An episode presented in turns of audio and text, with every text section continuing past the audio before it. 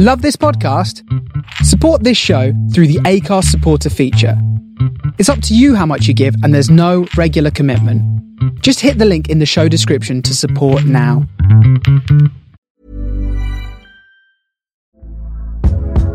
Hey there, it's Michelle Norris. I'm host of a podcast called Your Mama's Kitchen. When I travel, I'm usually looking for a way to find a taste of home when I'm not at home. And one of the things I love to do when I am at home is entertain. And Airbnb allows me to do that. When I was in California recently, I rented a house that had a great kitchen. And when we were sitting around the table, we're all thinking, we're in someone else's house. Someone could be in all of our homes as well. If you have a home, but you're not always at home, you have an Airbnb. Your home might be worth more than you think. Find out how much at airbnb.com/slash host. Ryan Reynolds here from Mint Mobile. With the price of just about everything going up during inflation, we thought we'd bring our prices down. So to help us, we brought in a reverse auctioneer, which is apparently a thing. Mint Mobile unlimited premium wireless. Ready to get 30, 30, bit to get 30, bit to get 20, 20, 20, bit to get 20, 20, bit to get 15, 15, 15, 15 just 15 bucks a month. So, Give it a try at mintmobile.com slash switch. $45 up front for three months plus taxes and fees. Promo rate for new customers for limited time. Unlimited more than 40 gigabytes per month. Slows. Full terms at mintmobile.com.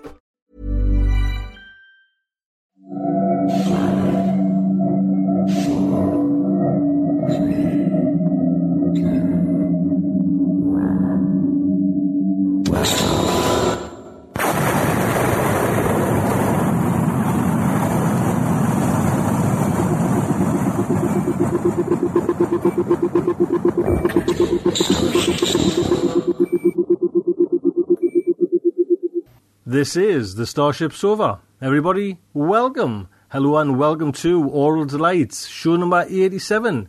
I am your host, Tony C. Smith.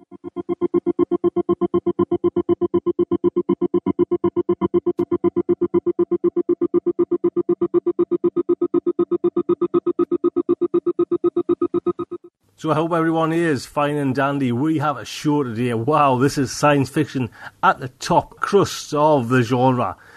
Give you a little heads up what's happening in today's show. New titles, straight off with new titles where I'll delve in and tell you what's happening with the new titles. Flash Fiction comes from Rick Norwood. Great little story. First appeared in Analog.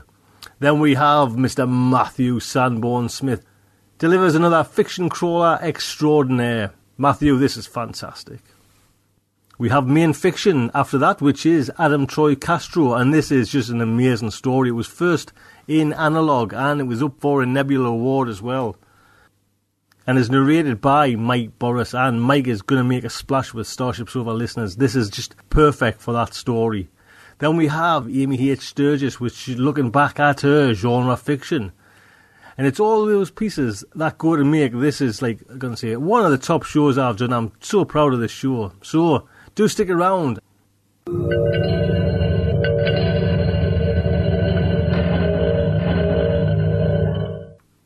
And as usual now in the editorial, I want to talk about the SofaNauts. And actually last week when I kind of played back the show once it actually gone live, I played it back and I noticed there wasn't the editorial. And I, I recorded one, but for some reason was the editorial was missing. So God knows where that went to.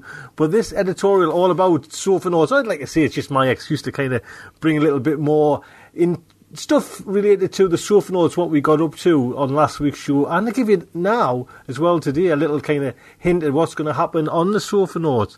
So last week we had Jeremy Talbot as usual. We had Charles A. Tan, who is one of the probably the leading exponents of science fiction over there in the Philippines. You know, he's pushing out science fiction. He's trying to get a name for itself over there. You know, like to bring it to a wider audience. And he's like, he's on Twitter. He's he's on all so many blogs kicking around on the kind of podosphere on the science fiction front he's doing a remarkable job, you know, to kind of bring science fiction over to kind of not just to over to the Philippines, but you know, to kind of bring it back into kind of our lives as well, you know.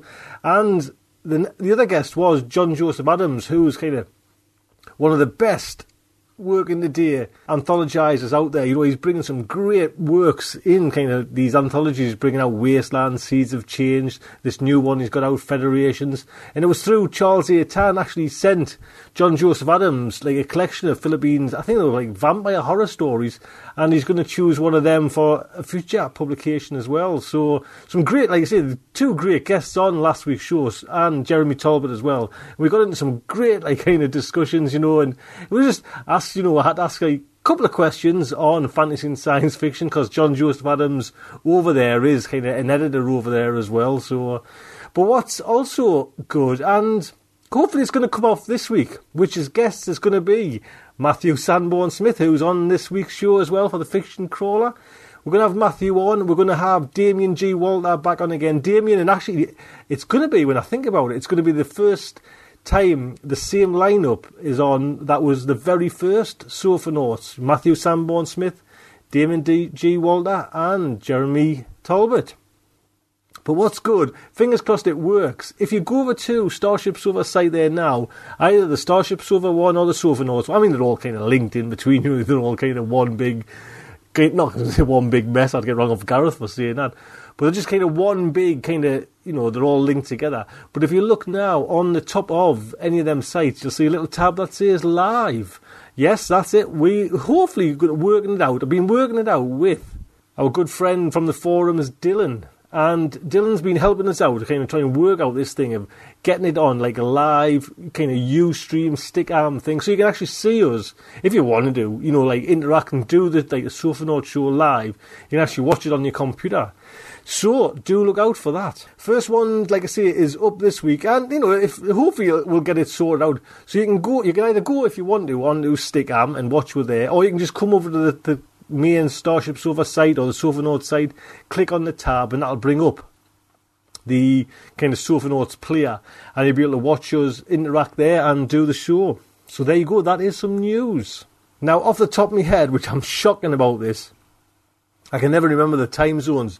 I'm recording this, or we're going to record the next SofaNauts one on Friday, and it's going to be 16:30 UK time. Now, if you pop over to the site, it'll give you that. I'll try and write down the dates, the time, should I say, which you'll you know get everything so you can understand it more. You know what I mean? So you're not just like trying to listen to this and thinking, did he say that? What was that? When was that? The twenty first? but it's going to be this Friday coming on the sixteen thirty.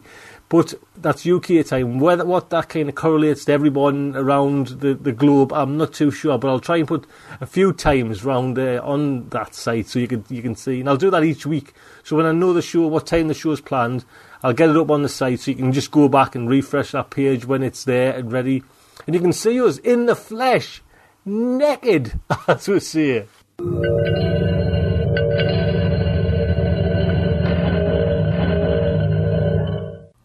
I think we'll start off with new titles this week. We have six new titles. Let's see. The David J. Williams, The Burning Skies, John Scalzi's Zoe's Tale, Analog magazine, the science fiction and fact magazine, this double bill special issue. We have the Newmon's Asimov's come through as well. We have Liz Williams, Winter Strike, and Max Frei, The Stranger. This is one of Russia's great fantasy writers. It's an imprint. So we'll start off with David J. Williams. This is, if you remember David J. Williams, I gave David J. Williams the, the book of the month a while back for The Mirrored Heavens. This is the second one in the in his little kind of trilogy or group of books. And I don't know who David has for his artwork, but each one of these books is stunning in artwork. You know, Mirrored Heavens was just excellent. Now this one, The Burning Skies, is, oh man, do you know what I mean? It's fantastic. The font's excellent. It's like burnt in metal, but the actual picture is of a Pilates kind of meditation pose. You know, something like that. Uh, a female, you know, android human, part human, pine, part android female, looking out from maybe a big elevator or from a, a high platform station, looking at, at planets and ships. And it's like I say, it's a it's an excellent cover that. David J. Williams, Stella Hard, SF, The Burning Skies. In his electrifying debut, The Mirrored Heavens, David J. Williams created a dark, futuristic world grounded in military rivalries, terror tactics, and political wrangling of our own time. Now he takes his masterful blend of military SF, espionage thriller, and dystopian cyberpunk one step further to the edge of annihilation. Life as US counterintelligence agent Claire Haskell once knew it is in tatters, her mission betrayed, her lover dead, and her memories of the past suspect. Worse, the defeat of the mysterious insurgent group known as Autumn Rain was not as complete as many believed. It is quickly becoming clear that the group's ultimate goal is not simply to destroy the tenuous global alliances of the 22nd century, but to rule all of humanity. And they are starting with the violent destruction of the net and the assassination of the US president. Now it's up to Claire, with her ability to jack her brain into the systems of the enemy, to win this impossible war. Battling furiously across the Earth Moon system and navigating a, complex world filled with both steadfast loyalties and ruthless terrorists, Claire must be ready for Rain's next move. But the true enemy may already be one step ahead of her. Like I say, it's just that to me, it just gets me, gets me all the hairs on the back of my neck stand up. Praise for Mirrored Heavens, a cracking cyber thriller. This is Tom Clancy's interfacing with Bruce Sterling. David Williams has hacked into the future. That was Stephen Baxter. I've read these before, actually four on the first one, but you kind of get, like you say, this book is just stunning. It comes in at, let's see, round about 395 pages, and David's very kindly signed it. Thank David. Star that. That book's amazing. Next up is The Stranger by Max Frei. I think that's how you pronounce it because it's in it's maybe like a Russian pronunciation. This is what Kirkus review says about it. If Harry Potter smoked cigarettes and took a certain matter of fact pleasure in administrating tough justice, he might like Max Frei. It's by Gollancz and it comes trade paperback comes in at twelve ninety nine from Orion Books or Gollancz, same same company. Max Frei and the Labyrinth of Echo series is a multi-million copy selling Russian literary sensation appearing in English for the first time in two thousand nine. Intriguing, remarkable, original, and wry. The Stranger is a piece of absolute enchantment. Now these are all I can't, can't actually say the names of these reviewers, but they're all like from the Moscow Times, you know, literary review. Be prepared, this book will permanently transform you. Actually, it was literary review Moscow. This is from the. I'm not even going to say where this one's from. Splash a bit of enchantment into my glass. There's no better phrase to describe the state of the reader will find themselves in when exposing to this strong, absolute legal literary narcotic, which goes by the name of Max Frei it's getting loads of publicity. This book, to be quite honest, as well. So it, it's going to, you know, it's it's got some backing behind it. If it weren't for bad luck, Max Frei wouldn't have any luck at all. A self-described 20-something classic loser, an insomniac, hardened smoker, a glutton and a loafer. There's nothing much Max Frei, at least not until he arrives in the magical city of Echo. Summoned to Echo by the head of Justice Department's absolute order, Sir Juffin Hall, Mac's dreams are becoming a reality. But as with all dreams come true, it's not quite reality Max expected. He's about to become a secret agent, tasked to solve the extravagant, impossible crimes with nothing but his wits and a handful of unexplained magical abilities to recommend him. Max is going to be thrown into the fray and he can't even have a cigarette first. Like I say, this is a nice chunky book, mind as well. It comes in at 550 pages, glance, like say, hard trade paperback, sorry, twelve ninety nine, and the cover on is it's just got this like a, a, guy's character and it's like fogged in smoke. You know, it it looks really a nice one. This one, so do look out for the Stranger Max Frei. Next up is Liz Williams' Winter Strike. A crisis on Mars in the far distant future. Again, this is a nice cover. It's got some sort of spaceship looking down onto kind of the landscape of Mars, and there's like a, a female on the, on the bow of the of the ship, you know, in that kind of um, Titanic pose. Beautifully written, seamlessly plotted, and profound. The Guardian. This comes. This is from Pan Macmillan's Tor division. Winter Strike spy Hester Marr has been sent to Cord to recover details of an ancient weapon. During her stay in the Martian city, she encounters a ghost of a warrior who is encoded representation of the city's bombed library. Hester Marr manages to access the library's data but realizes too late that what she has done. By downloading the information, she has virtually guaranteed the use of a weapon against Cord and her government. Meanwhile, in Winter Strike itself, Hester's cousin Sean, imprisoned by a family for accidentally consorting with a male, manages to escape. Her sister Essegui, pursuing her to the dangerous mountains of Mars, discovers a plot by creatures who hold the secrets of the Martian past and its future. While Essegui battles forces in Winter Strike, Hester travels to Earth to attempt to save her city. Praise for Liz Williams. If there is any doubt, Winter Strike confirms that Liz Williams is among the finest SF writers we have. SFX and Sci Fi Now says exotic characters, intriguing locations, and a twisting plot. A very impressive series for one of Britain's sci fi most original authors. Again, Sci Fi Now. Priced at six ninety nine, comes in at 358 pages. Winter Strike, Liz Williams. Next up is the July issue that came through my door, the July issue of Asimov's. And in there you will find Kit Reed, Michael Cassutt, I think that's how you pronounce his name, Stephen Baxter with the story Earth 2, and I think that's probably to do with the cover. And the cover's lovely to be quite honest. It's got this future city in, and it's like a nice kind of turquoisey colours with a kind of a wood coloured city, if you can describe, I can describe it like that. And there's like a kind of a building looming out in the front. And there's all these kind of lovely shape buildings underneath it, you know. And like I say, I'm liking these art covers. I know Jeremy on SofaNauts sometimes thinks the art covers are a little bit wet, right, but this one's really good. I mean, this comes in at, let's see, just how many pages? 100 and, 111 pages. In there you have the novella, which is Stephen Baxter's Earth 2. Novelette, Sinbad and the Sand Sailor by R. Garcia Y. Robertson. Short stories, The Last Apostle by Michael Cassutt. Kit Reed's Camp Nowhere. Ian McHugh, Sleepless in Horsia V.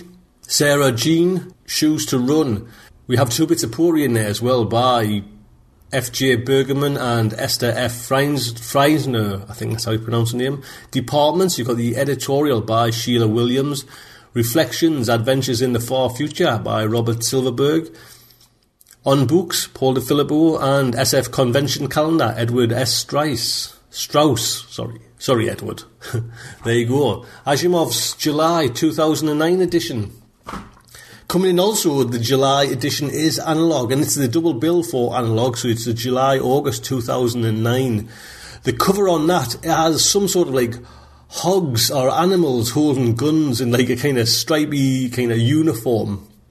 Similar, you know, resembles Terry Pratchett's kind of world, you know, so it's it's similar to them kind of things.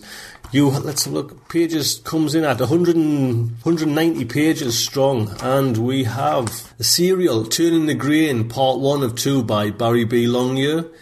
Novellas "Seed of Revolution" Daniel Hatch, "Future to Failure to Obey" John G. Henry.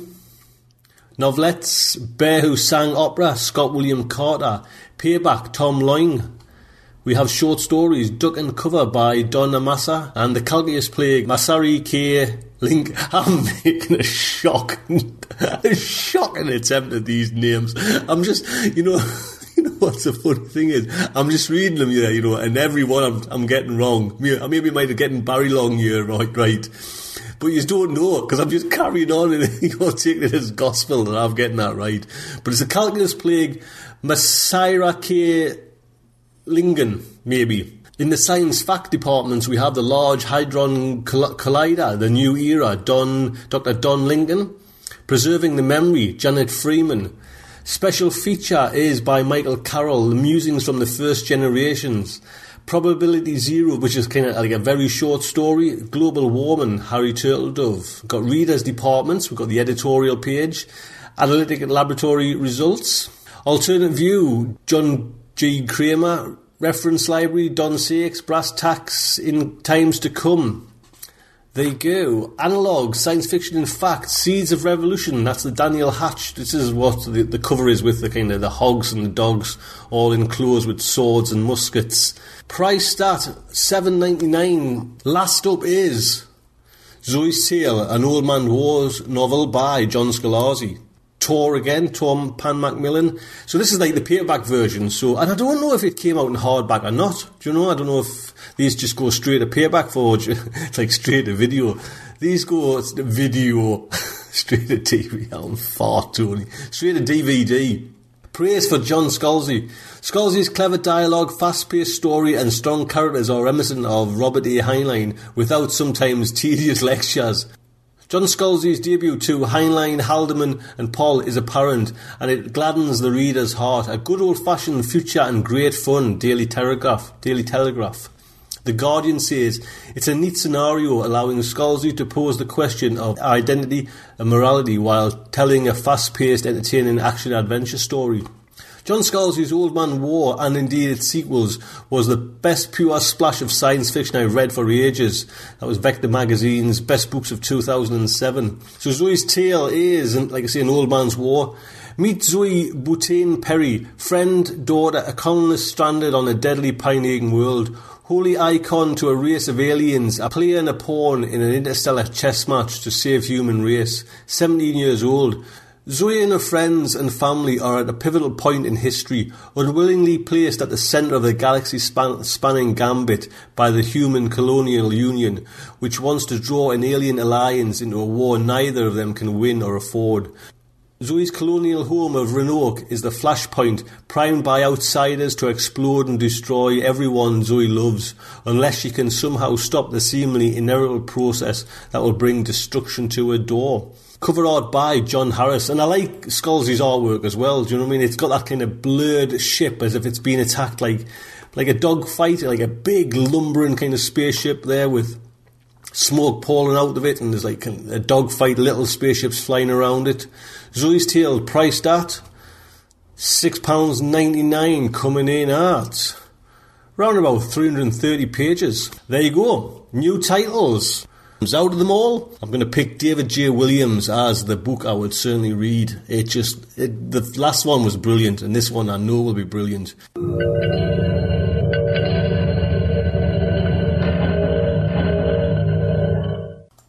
Next up is Flash Fiction, and it comes from Rick Norwood, who is a mathematician, science fiction writer, and comic book publisher. He edits Comics Review magazine, America's only monthly magazine reprinting of the classic comic strips. He has edited reprint books featuring Prince Valiant, Alley Oop, and Buzz Sawyer, and writes television and movie reviews over at the sfsite.com. So the Starship Sofa and her oral delight is very proud to present Aliens by Rick Norwood. Conrad Montcastle ate a seedless grape and a thin wedge of camembert cheese. He took a sip of fine, old Baron wine. The main course had been cleared away, and only the men remained at the table. His grey eyes narrowed. He was a strong man in the prime of his life, and he was not the sort of person to back away from unpleasant truths.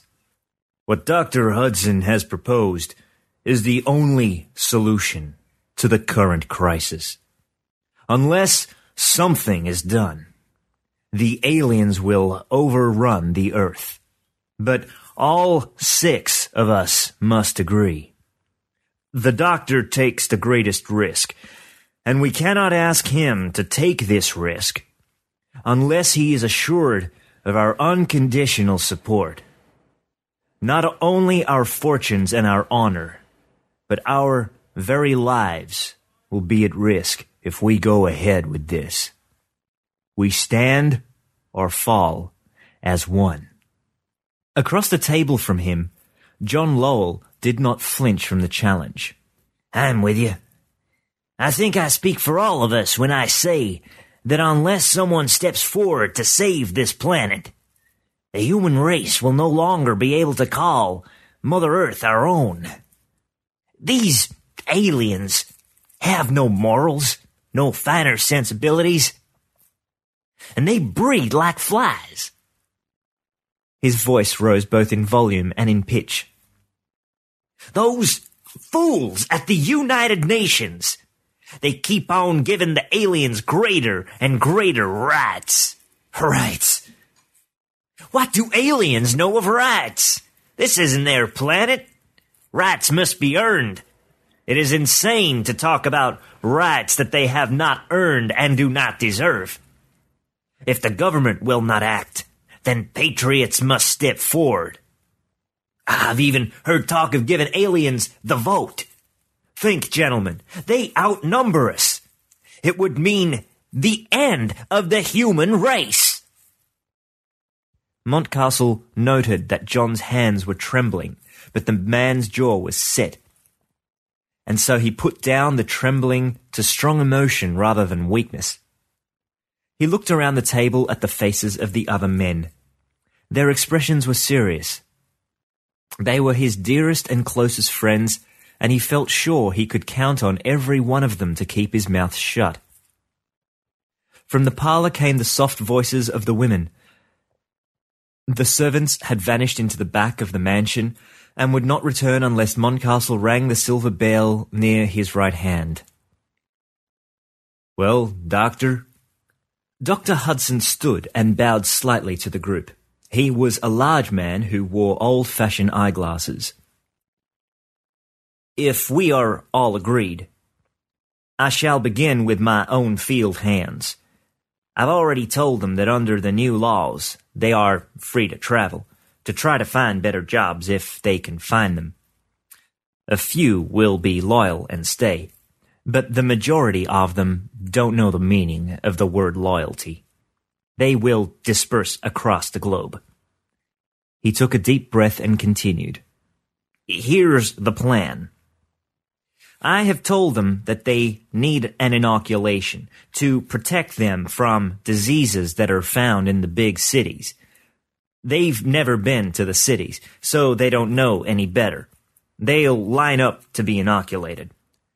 I have genetically designed a disease that is highly contagious among aliens, but which cannot spread to humans.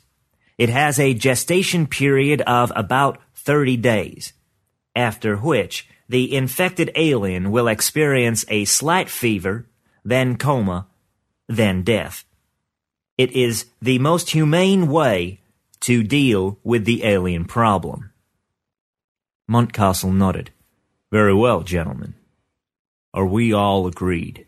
Each man met his eyes, and he saw that they understood. They were in this together, come what may. He rang the silver bell, and a short blue servant in a butler's uniform slid softly into the room. We're ready for coffee and brandy now, LeChuck. Very good, sir. He would miss LeChuck. The alien had been with his family for generations, but sacrifices were necessary. Six months had passed. It was winter, and the six men were once again assembled. The table setting glittered as before with fine china, linen napkins, and crystal goblets, but there was no wine and very little bread. From the kitchen came the sound of the women cleaning up. Gentlemen, Montcastle said, this year's crop lies rotting in the fields. The outer planets refuse to extend us any more credit, and good help isn't to be had for love nor money. But at least Earth is once again in the hands of human beings. And, John Lowell added, nobody suspects us. No one has any idea how the plague started. He looked significantly at the doctor. That doctor's jowls shook and the flesh hung loose on his frame, but there was still fire in his gaze. We did the right thing, he said. There is not the slightest doubt in my mind that the current famine is the fault of those goddamn liberals.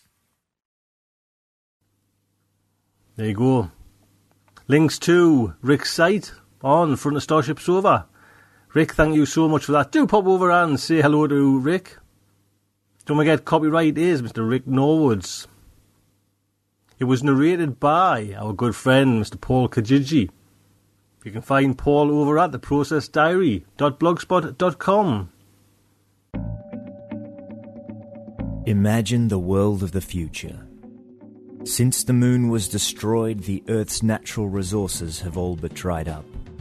We survive on the abundant supply of geothermal energy and live in corporate sponsored nation states While life may seem good on the surface, the planet's orbit is in decline and one day it will stop altogether. Balance must be restored, but the only hope is locked away deep in a remote desert labyrinth.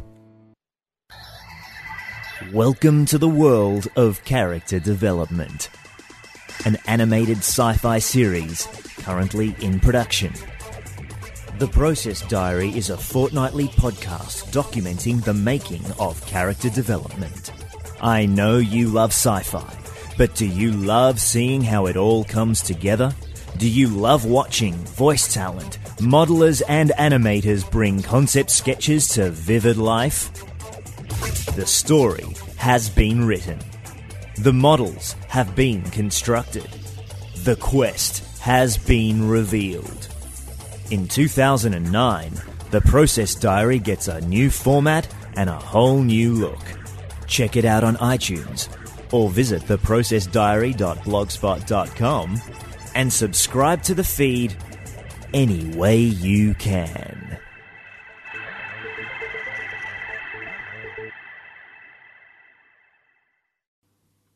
Next up is Matthew Sanborn Smith, and this is it gets. I honestly love getting these in, so enjoy this, Matthew. This is fantastic.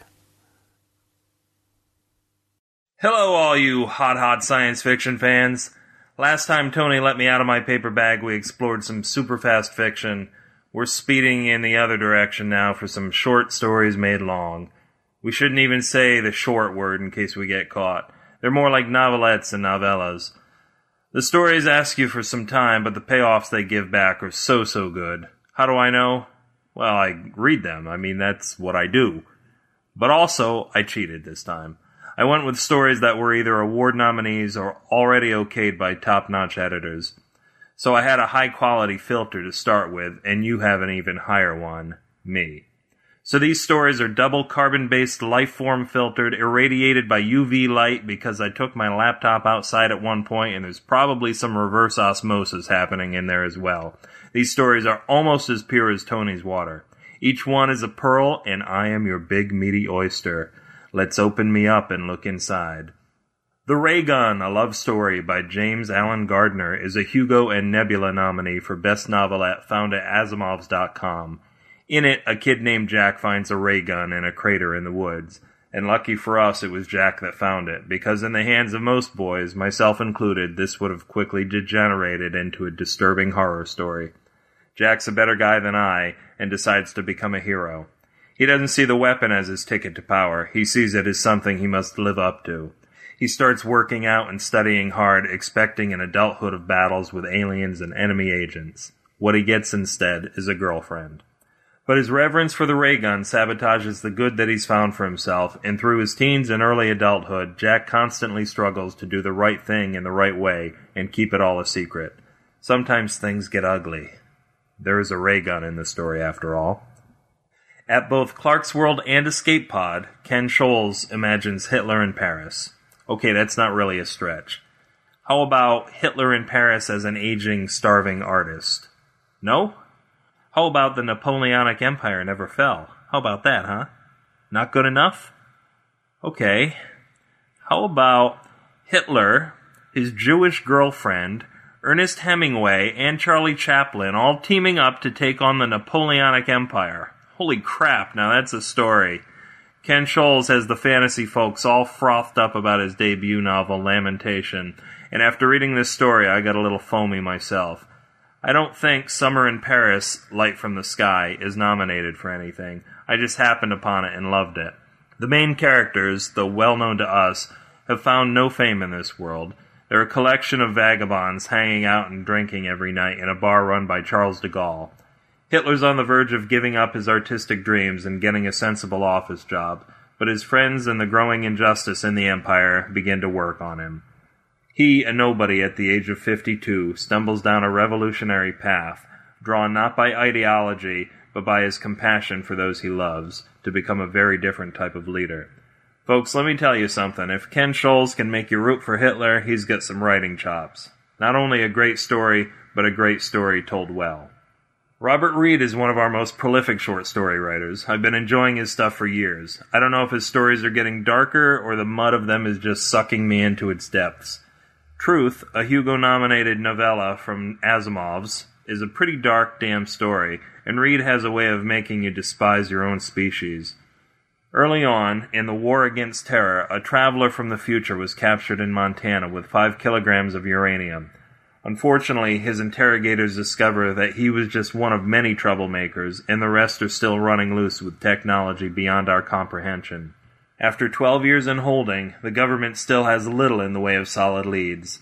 Now the case's superstar interrogator is dead by his own hand. His hand picked replacement has to get the truth from the terrorist as one by one cities are burned off the face of the earth. This is a story so full of secrets that the reader won't know whom to trust. Every scene is body language and lies. It's conspiracy and fear, claustrophobia and paranoia on the long, slow, and inevitable slide into total annihilation. After it's over, you're going to want to tear your clothes off and stand out in the rain for a while. Take some deep breaths and think of laughing babies and furry kittens and scrape the soot off of your soul. It pleases me to see science fiction at NewYorker.com, and as I poke around there more, I'm pleased more. Admittedly, I reached back a bit for this one, and that this one is John by George Saunders. John is about a guy named Dave. No, it's not really. It's about John. John's a guy who's lived most of his life in a dorm with a bunch of other young adults who were purchased from their parents at a very young age to be turned into a captive and permanent focus group. They all spend their days testing new products and watching commercials. So many, in fact, commercial references have become the major metaphors of their lives. John one day sneaks over to the girls' dorm to pay a visit to his dear friend Carolyn, and before you can avert your eyes, they've got a little family in the works. Carolyn, being in a family way, doesn't get the same drugs as everyone else and begins to have crazy thoughts, like thinking that maybe the life she has isn't the most wonderful life there is. She's ready to unplug herself from the system and get normal, but that's not normal to John. The guy's got a pretty sweet life it's a huge decision to go out and start a new life in an unknown world with his family, or take it easy, medicate himself, and watch TV all day. He, of course, makes the wrong decision. The language is wonderful in this one. Not entirely a new slang, but interesting turns of phrase that make you feel you're a little bit into the future. Maybe a clockwork orange without the Russian. John holds his relationship up against the ideal ones he sees on insurance ads and KFC commercials and the perfection of his pie baking mother who lives only and forever in a memory loop in his mind. It's a great story, not because of a killer ending, but because it's good throughout. That made me think that maybe we who regularly soak ourselves in the essential oils of science fiction are too conditioned by the Twilight Zone mentality, the little twisty at the end. That mentality wasn't begun with the Twilight Zone, but was popularized by it, and it is filtered through the genre until we are conditioned to the point of being hypersensitive to that killer last line and the surprise that will make us overtip our already tipping chairs. Such an ending doesn't always have to be. Sometimes we just get good stories. In the novel Frankenstein, Victor Frankenstein travels to England after his creation murders Victor's little brother. What if, while he was in England, en route to Scotland, to create a wife for his baby, Victor happened to meet Jane Austen's Bennet sisters. Pride and Prometheus by John Kessel, that's what if. You'll find it in a wide variety of free formats within the collection The Baum Plan for Financial Independence and Other Stories from Small Beer Press. I read Frankenstein 20 years ago, but I must admit I hadn't cracked Pride and Prejudice. But that's what good old Wikipedia is for, when even the Cliffs Notes are far too long. Pride and Prometheus, this year's Nebula winner, and also a Hugo nominee in the novelette category, takes place at least nine years after the wedding of Elizabeth and Darcy, and focuses on Elizabeth's bookish middle sister, Mary Bennet. Her love of science makes for a multitude of conversation starters with the already tortured Victor Frankenstein. As for him, Victor worries from Mary's line of questioning that she's figuring out far too much about his past. How exactly might a conversation about grave robbing play out at a proper Regency dinner party? And who's that enormous figure lurking in the shadows outside of the ballroom over there?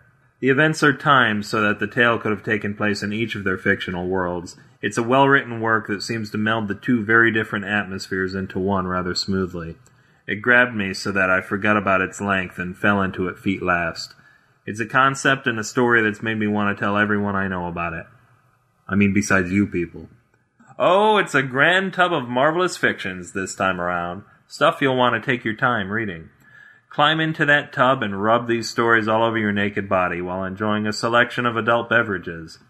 I must be going now to wander the lighty lands in search of more crawling fiction, so that I might stomp it flat, peel it from my shoe, and present it to you for your delight. This is Matthew Sanborn Smith, wishing that all your fumes be lemon scented. I love you all. There you go, Matthew Sanborn Smith. Fiction Crawl Crawler is just a, a, vital part, a vital cog in the wheel of Starship Sofa, and I'm so pleased Matthew's doing this. Matt, thank you so much. Next we come on to our main fiction, and this is just an amazing story of a sweet slow dance in the wake of temporary dogs by Adam Troy Castro. Just a little warning before we get into the main fiction. There is a little disturbing scene in this, so please be advised this is not really for anyone of a minor age. That means you, Curtis, Adam Troy Castro, made his first professional sale to Spy magazine in 1987. Since then, he has published 12 books and almost 80 short stories. Among those stories are Baby Girl Diamond, nominated for a Bram Stoker Award, and The Funeral March of the Marionettes, nominated for Hugo and Nebula Award in 1998. The astronaut from Wyoming is a collaboration with Jerry Oltion that appeared in Analog and was nominated for the Hugo and Nebula Award in 2000. This story that you're about to listen to now was nominated for 2003 Nebula Award. His original short story collections include Lost in Booth 9, published by Silver Salamander Press in 1993, and A Desperate Decaying Darkness, published by Wildside Press in 2000. He is also the author of the Spider-Man novels Time's Arrow, The Present, written in collaboration with Tom DeFalco. Story is narrated today by Mike Borras. Like I said before, Mike Borras is new to Starship Sofa, but this is just one stunning narration. And like I say, we will certainly get Mike back. It is a fantastic narration. He is a ceramic engineer by education, but also does software implementations for manufacturing plants says he tries to bike to work whenever he can, but it's 25 miles one way, and he doesn't do that too often. He did a brief stint at a radio a couple of years ago at part time for the WFYI Indies public radio station. WFYI. Sounds like a Geordie, Geordie radio station. This is WFYI.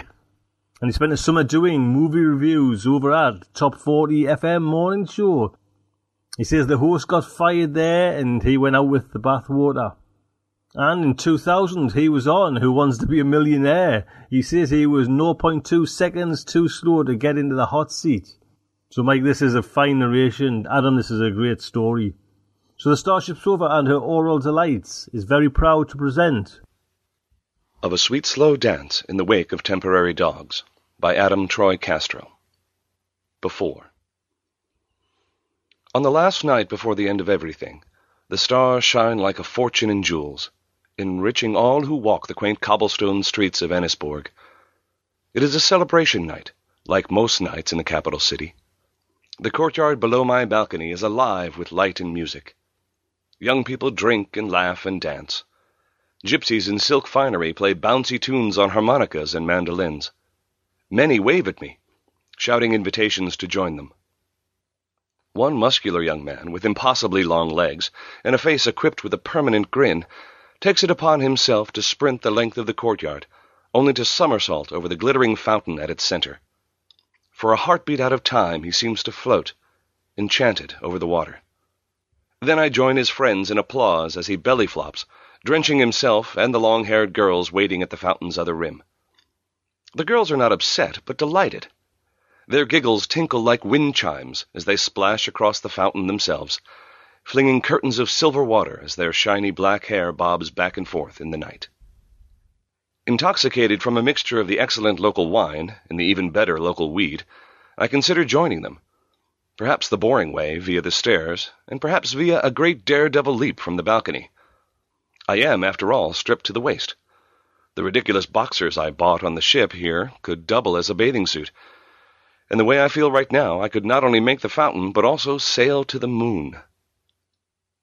But after a moment's consideration, I decide not.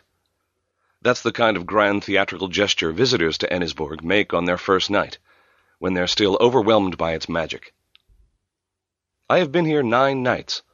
I have known the festivals that make every night in the capital city a fresh adventure. I have explored the Hanging Gardens with all their deceptive challenges. I have climbed the Towers of Pearl just down the coast. I have ridden stallions across Ennisborg's downs and plunged at midnight into the warm waters of the Eastern Sea. I have tasted a hundred pleasures and wallowed in a hundred more, and though far from sick of them, feel ready to take them at a more relaxed pace, partaking not as a starving man, but as a connoisseur. I want to be less a stranger driven by lust, but a lover driven by passion. So I just take a deep breath and bask in the air that wafts over the slanting tiled roofs, a perfume composed of equal parts sex and spice and the tang of the nearby ocean, all the more precious for being part of the last night before the end of everything. It occurs to me, not for the first time, that this might be the best moment of my life. A life that, back home, with its fast pace and its anonymous workplaces and climate-controlled, gleaming plastic everything, was so impoverished that it's amazing I have any remaining ability to recognize joy and transcendence at all. In Ennisborg, such epiphanies seem to come several times a minute. The place seems determined to make me a poet. And if I don't watch out, I might hunt down paper and pencil and scrawl a few lines, struggling to capture the inexpressible in a cage of fool, amateurish June moon and spoon. The curtains behind me rustle and a familiar presence leaves my darkened hotel room to join me on the balcony. I don't turn to greet her, but instead close my eyes as she wraps me in two soft arms redolent of wine and perfume and sex. Her hands meet at the center of my chest. She rests a chin on my shoulder and murmurs my name in the musical accent that marks every word spoken by every citizen of Ennisborg. Robert, she says and there's something a little petulant about the way she stresses the first syllable, something adorable and mocking in the way she chides me for not paying enough attention to her.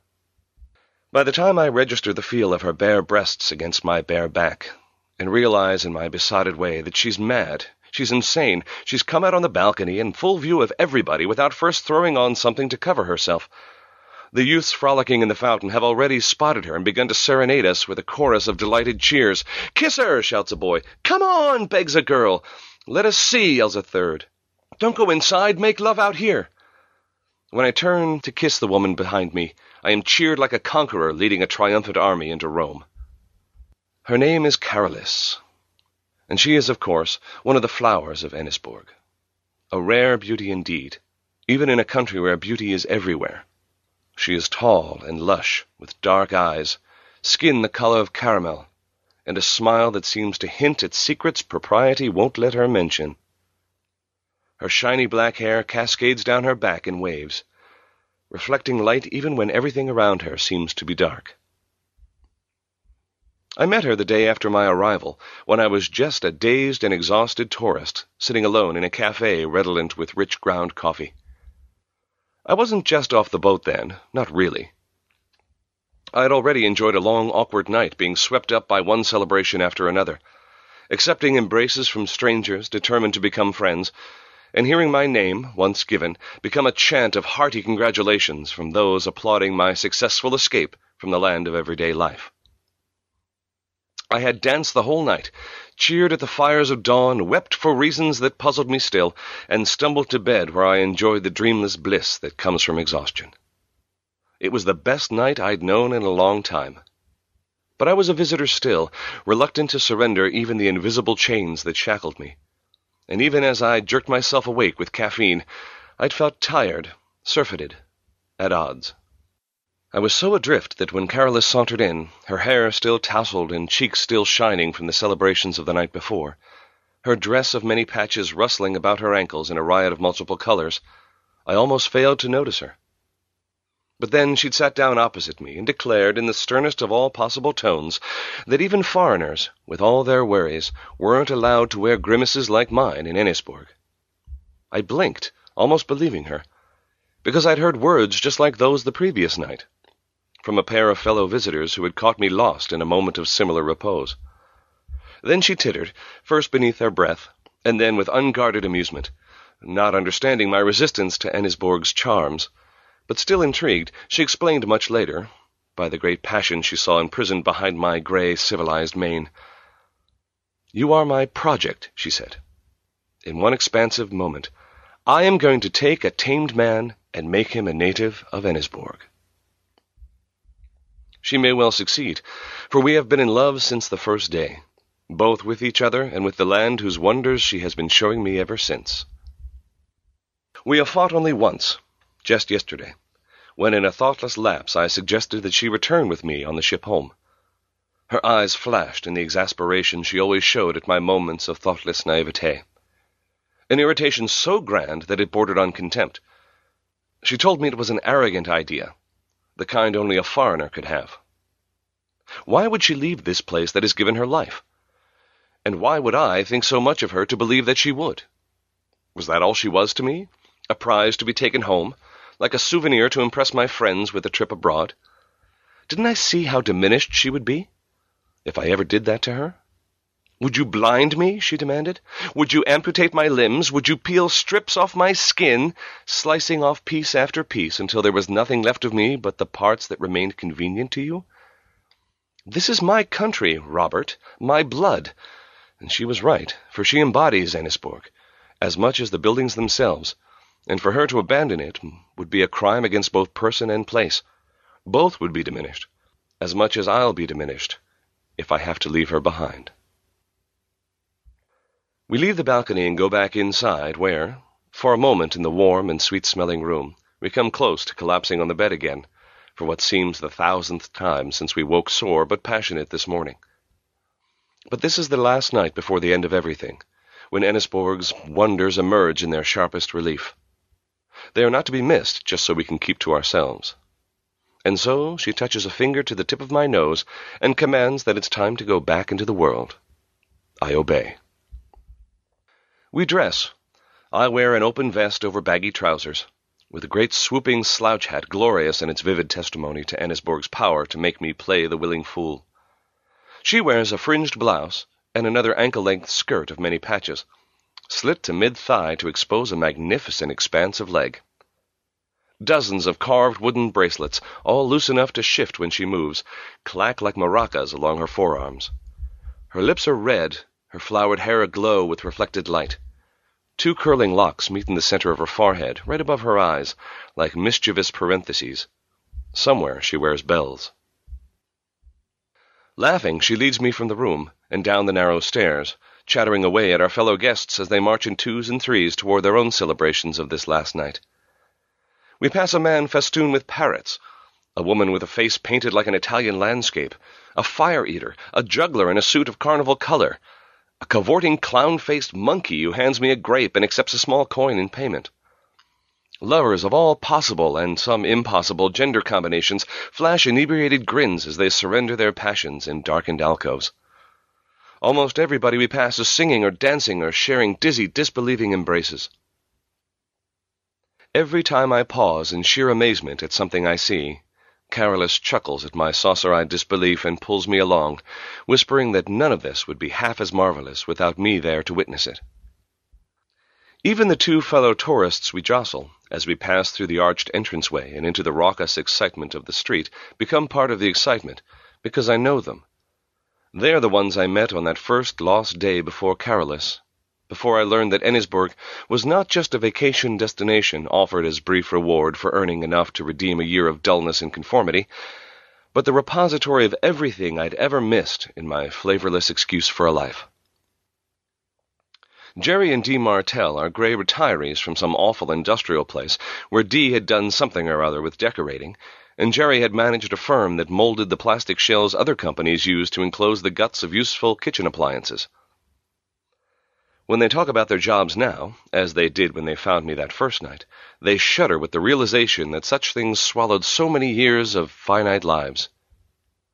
They were delivered when they vacationed in Ennisborg, choosing it at random among all the other oases of tamed exoticism the modern world maintains to make people forget how sterile and homogeneous things have become. On arriving, they discovered that it was not a tourist trap, not an overdeveloped sham, not a fraud, and not an excuse to sell plastic souvenirs that testify to nothing but the inane gullibility of the people who buy them, but the real thing, the special place, the haven that made them the people they had always meant to be. They'd emigrated, and what Jerry said with a wink was their, quote, alternative to senility, Was it a sacrifice for us? Jerry asked when we met. Did it mean abandoning our security? Did it even mean embracing some hardships? Of course it did. It meant all those things and more. You may not think so, but then you're a baby. You haven't even been in Ennisborg long enough to know. But our lives back home were empty. They were nothing.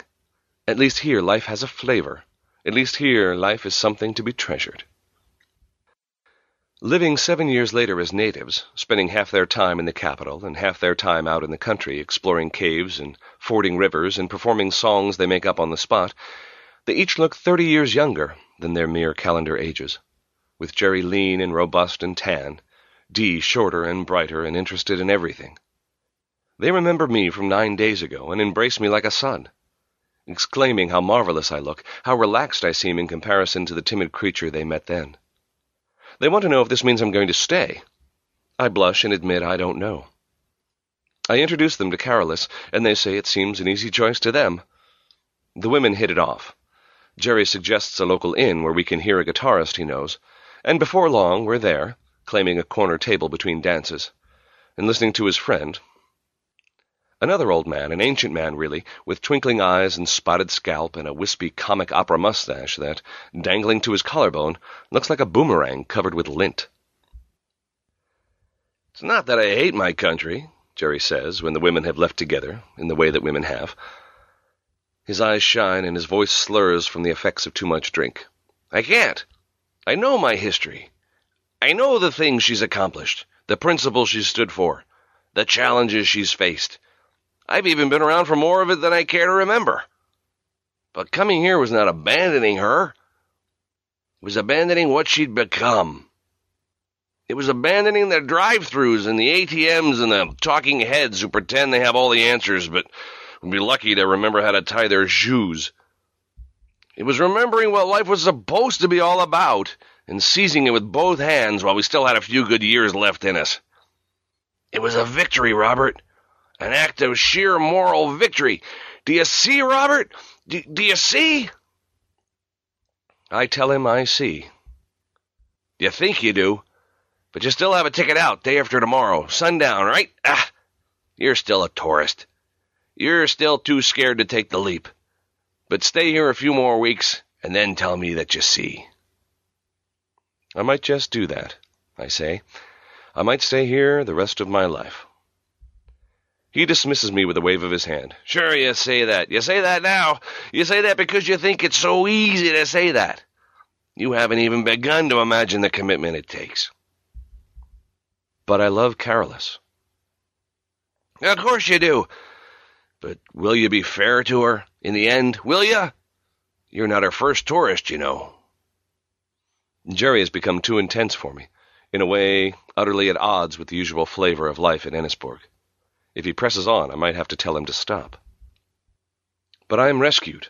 The man with the wispy mustache returns from the bar with a fresh mug of beer, sets it beside him on a three-legged stool, picks up a stringed instrument, a lot like a misshapen guitar, and begins to sing a ballad in a language I don't understand. It's one of Ennisborg's many dialects, a tongue distinguished by deep rolling consonants and rich sensual tones, so expressive in the way it cavorts the length of an average sentence that I don't need a translation to know that he's singing a hymn to a lost love long remembered.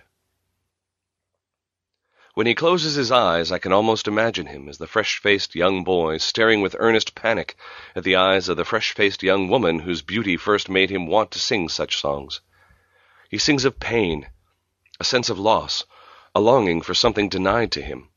But there is also wonder, a sense of amazement at all the dreams he'd ever managed to fulfill. Or maybe that's just my head, making a song mean what I want it to mean In either event, the music is slow and heartfelt until some kind of mid-verse epiphany sends its tempo flying. And all of a sudden the drum beats and the hands clap and the darkened room bursts with men and women rising from the shadows to meet on the dance floor in an explosion of flailing hair and whirling bodies. There are children on shoulders and babies on backs, and a hundred voices united in the chorus of the mustached man's song, which seems to fill our veins with fire. Jerry has already slid away, his rant of a few moments before forgotten in the urgency of the moment. I recognize nobody around me, but nevertheless see no strangers. As I decide to stay in Ennisborg, to spend the rest of my life with Carolus, to raise a family. Hiring for your small business? If you're not looking for professionals on LinkedIn, you're looking in the wrong place. That's like looking for your car keys in a fish tank. LinkedIn helps you hire professionals you can't find anywhere else, even those who aren't actively searching for a new job but might be open to the perfect role. In a given month, over 70% of LinkedIn users don't even visit other leading job sites. So start looking in the right place. With LinkedIn, you can hire professionals like a professional. Post your free job on linkedin.com slash people today. Hey there, it's Michelle Norris. I'm host of a podcast called Your Mama's Kitchen. When I travel, I'm usually looking for a way to find a taste of home when I'm not at home. And one of the things I love to do when I am at home is entertain. And Airbnb allows me to do that. When I was in California recently, I rented a house that had a great kitchen. And when we were sitting around the table, we're all thinking, we're in someone else's house. Someone could be in all of our homes as well. If you have a home, but you're not always at home, you have an Airbnb. Your home might be worth more than you think. Find out how much at airbnb.com/slash host. Planning for your next trip? Elevate your travel style with Quince. Quince has all the jet setting essentials you'll want for your next getaway, like European linen, premium luggage options, buttery soft Italian leather bags, and so much more. And is all priced at 50 to 80% less than similar brands. Plus, Quince only works with factories that use safe and ethical manufacturing practices. Pack your bags with high-quality essentials you'll be wearing for vacations to come with Quince. Go to quince.com/pack for free shipping and 365-day returns. family with her to keep turning pages in this book I've just begun to write.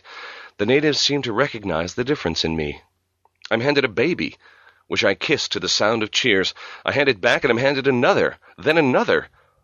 The music grows louder, more insistent. A wisp of smoke drifts by, clove, tobacco, hashish, or something else. It's there and then it's gone. I blink and catch a glimpse of Carolus, cut off by the crowd. She's trying to get to me, her eyes wide, her face shining, her need urgent. She knows I have decided. She can tell. She is as radiant as I have ever seen her, and though jostled by the mob, she is determined to make her way to my side. She too has something to say, something that needs to be spoken, through shattered teeth and a mouth filled with blood. During. There is no sunlight. The skies are too sullied by the smoke of the burning buildings to admit the existence of dawn. What arrives instead are gray and sickly shadows, over a moonscape so marked with craters and shattered rubble that in most places it's hard to tell where the building stood in the first place. Every few seconds the soot above us brightens, becoming as blinding as the parody of the light it's usurped, and rocks the city with flame and thunder. Debris pelts everything below. A starving dog cowering in a hollow formed by two shattered walls bolts, seeking better haven in a honeycomb of fallen masonry fifty meters of sheer hell away. But even before it can round the first twisted corpse, a solid wall of shrapnel reduces the animal to a scarlet mist, falling on torn flesh. I witness its death from the sight of my own. I am already dead. I still happen to be breathing, but that's a pure accident. Location is all. The little girl who'd been racing along two paces ahead of me, mad with fear, forced her to rip off her flaming clothes to reveal the bubbling black scar the chemical burns have made of her back, is now a corpse. She's a pair of legs protruding from a mound of fallen brick. Her left foot still bears a shoe. Her right is a pale, naked, moon-white, perfect, unbloodied. I, who had been racing along right behind her, am not so fortunate. The same concussion wave that put her out of her misery sent me flying. Runaway stones have torn deep furrows in my legs, my belly, my face, my chest. I have one seeping gash across my abdomen and another across one cheek. Both painful, but nothing next to the greater damage done by the cornice that landed on my right knee, splintering the bone and crushing my leg as close to flat as a leg can get without bursting free of its cradling flesh. The stone tumbled on as soon as it did its work, settling in a pile of similar rocks. It looks like any other but I still think I can identify it from over here, using the marks it left along the filthy ground. I have landed in a carpet of broken glass a meter or so from what, for a standing person, would be a ragged waist-high remnant of wall. It is good fortune, I suppose, judging from the steady tattoo of shrapnel and rifle fire impacting against the other side. It's that wall which, for the moment, spares me the fate of the little girl and the dog. Chance has also favored me by letting me land within sight of an irregular gap in that wall, affording me a view of what used to be the street, but which is right now a narrow negotiable path between craters and mounds of smoking debris. My field of vision is not large, but it was enough to show me what happened to the dog. If I am to survive this, it must also allow me to see rescue workers, refugees, even soldiers capable of dragging me to wherever the wounded are brought. But so far, there is no help to be seen. Most of the time, even my fragmentary view is obscured by smoke of varying colors. White, which though steaming hot, is also as thin and endurable, passing over me without permanent damage.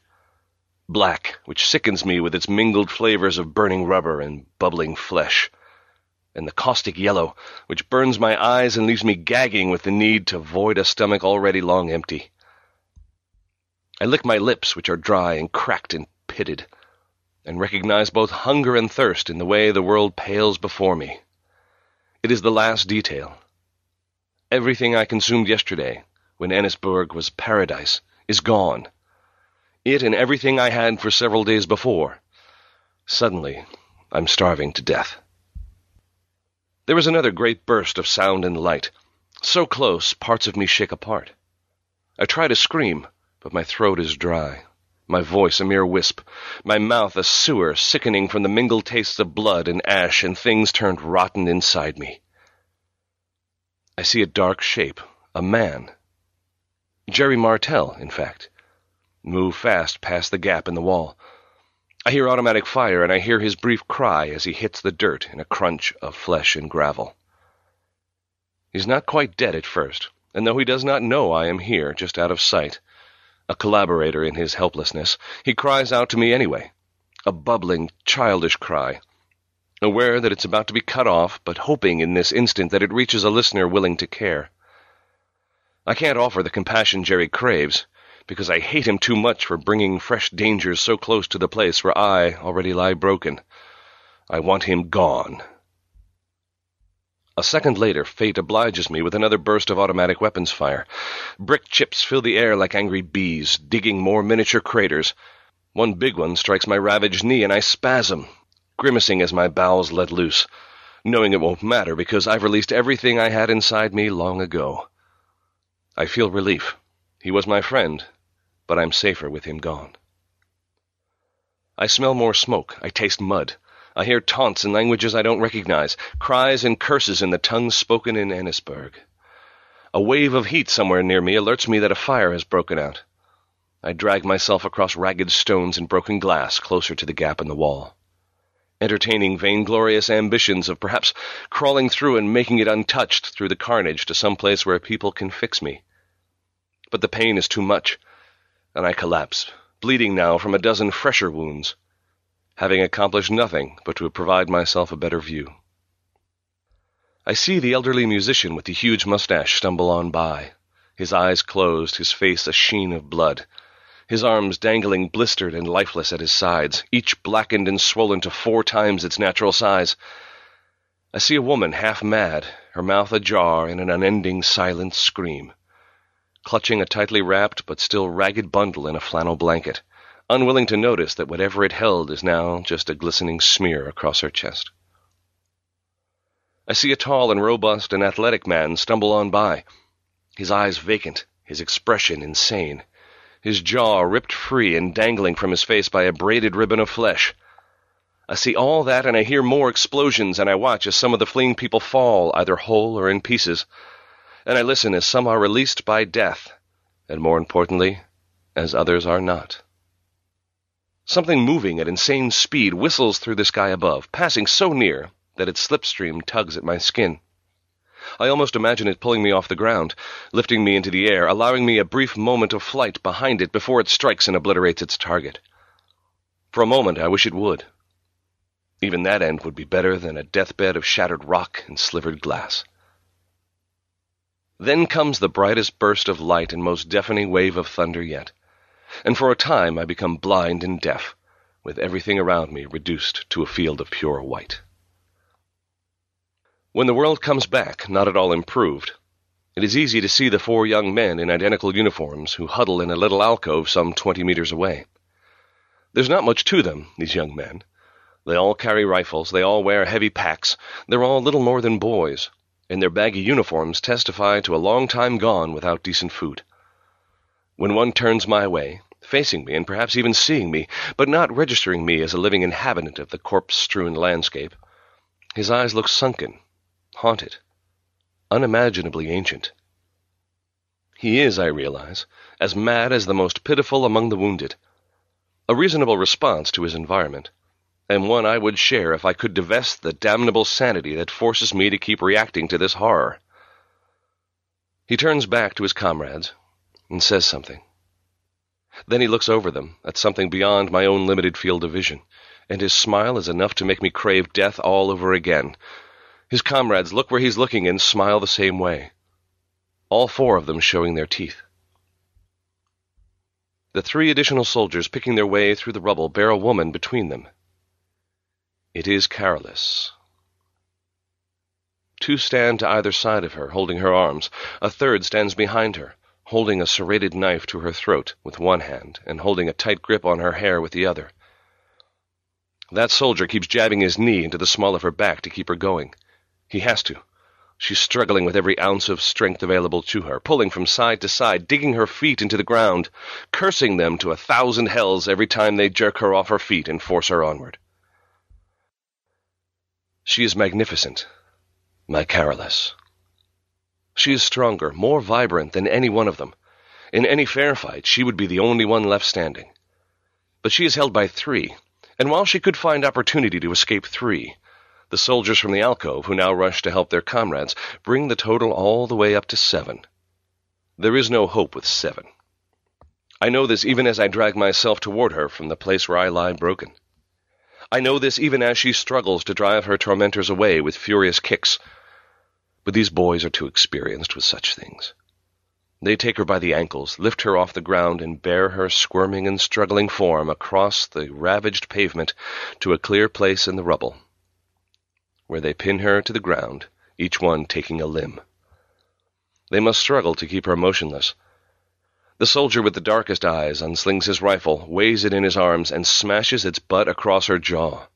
The bottom half of her face crumples like shattered pottery. There is nothing I can do but continue to crawl toward her, toward them. Carolus coughs out a bubble of fresh blood.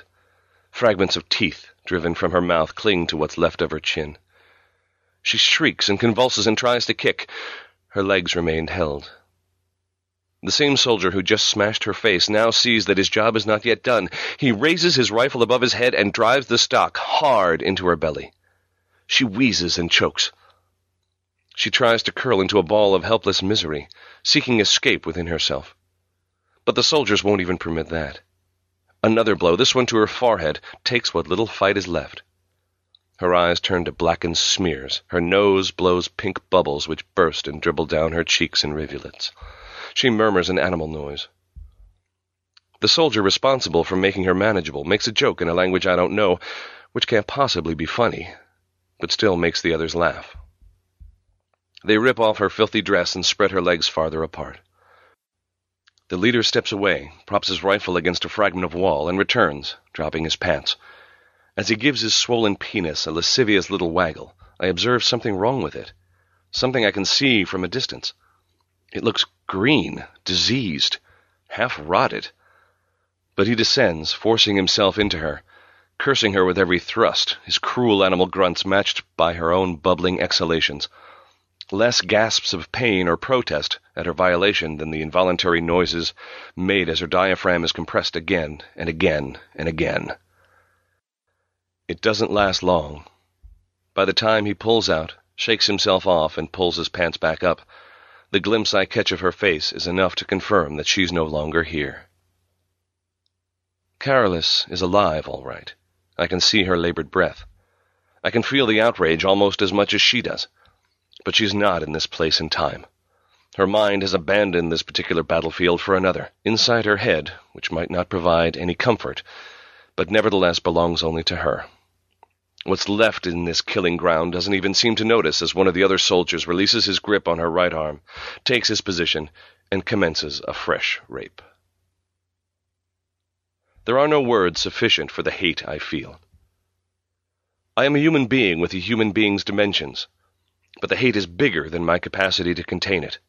It doesn't just fill me, it replaces me. It becomes everything I am. I want to claw at them and snap at them and spew hatred at them and rip out their throats with my teeth. I want to leave them blackened corpses, and I want to go back to wherever they came from and make rotting flesh of their own wives and mothers. I want to bathe in their blood. I want to die killing them. I want to scar the earth where they were born. I want to salt the farmland so nothing ever grows there again. If hatred alone lent strength, I would rend the world itself. But I cry out without a voice, and I crawl forward without quite managing to move and I make some pathetic little sound or another, and it carries across the smoky distance between me and them, and it accomplishes nothing but to advise the enemy that I'm here. In a single spasm of readiness, they all release Carolus, grab their weapons, scan the rubble field for the source of the fresh sound. The one using her at the moment needs only an extra second to disengage, but he pulls free in such a panic spasm that he tumbles backwards, slamming his pantless buttocks into a puddle of something too colored by rainbows to qualify as water. The leader sees me. He rolls his eyes, pulls a serrated blade from its sheath at his hip, and covers the distance between us in three seconds. The determined hatred I felt a heartbeat ago disappears. I know that he's the end of me, and that I can't fight him, and I can pray that I can bargain with him instead, that I can barter Carolus for mercy or medical attention or even an easier death. I think all this, betraying her, and it makes me hate myself. That's the worst. This moment of seeing myself plain, this illustration of the foul bargains I'd be willing to make in exchange for a few added seconds of life. It doesn't matter that there aren't any bargains. I shouldn't have wanted any. I grope for his knife as it descends, but it just opens the palms of my hands and christens my face and chest with blood soon matched by that which flows when he guts me from crotch to rib cage. My colon spills out in thick ropes, steaming in the morning air. I feel cold. The agony tears at me. I can't even hope for death. I want more than death. I want more than oblivion. I want erasure. I want a retroactive ending.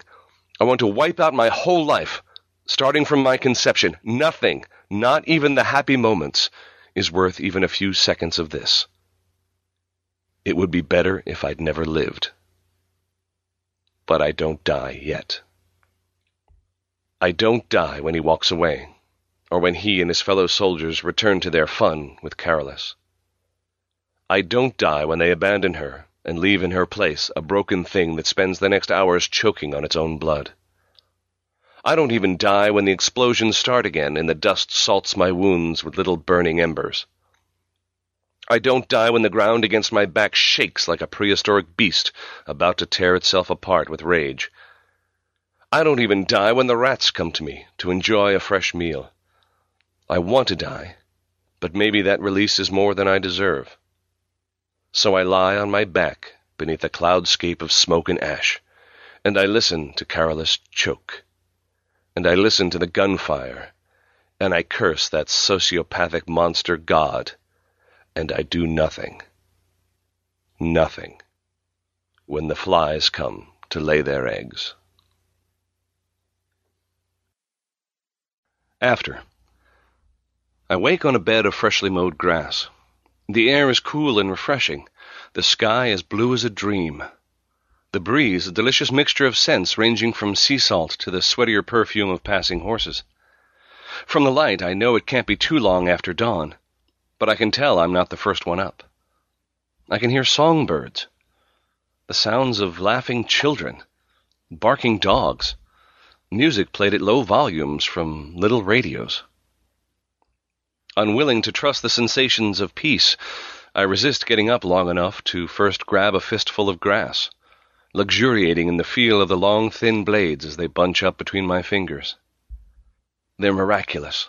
They're alive. I'm alive. I turn my head and see where I am. One of the city's many small parks.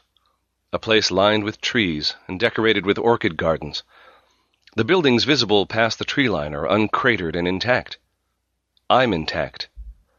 The other bodies I see, scattered here and there across the lawn, are not corpses, but sleepers, still snoring away after a long, lazy evening beneath the stars.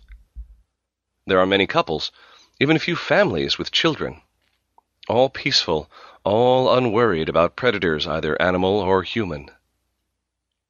Even the terror, the trauma, the soul withering hate, the easy savagery that subsumes all powerless victims, all the emotional scars that had ripped me apart, have faded. And the only nearby smoke comes from a sandpit not far upwind, where a jolly bearded man in colorful suspenders has begun to cook himself an outdoor breakfast. I rise, unscarred and unbroken, clad in comfortable native clothing, baggy shorts, a vest, a jaunty feathered hat. I even have a wine bottle, three quarters empty, and a pleasant taste in my mouth to go with it. I drink the rest and smile at the pleasant buzz. The thirst remains, but for something non-alcoholic. I need water. I itch from the stray blades of grass peppering my exposed calves and forearms. I contort my back, feeling the vertebrae pop. It feels good. I stretch to get my circulation going. I luxuriate in the tingle of the morning air. Across the meadow, a little girl points at me and smiles. She's the same little girl I saw crushed by masonry yesterday. It takes me a second to smile back and wave, a second spent wondering if she recognizes me, if she finds me an unpleasant reminder. If so, there's no way to tell from the way she bears herself. She betrays no trauma at all. Rather, she looks as blessed as any other creature of Ennisborg. The inevitable comparison to Carolus assigns me my first mission for the day. I have to find her, hold her, confirm that she too has emerged unscathed from the madness of the day before.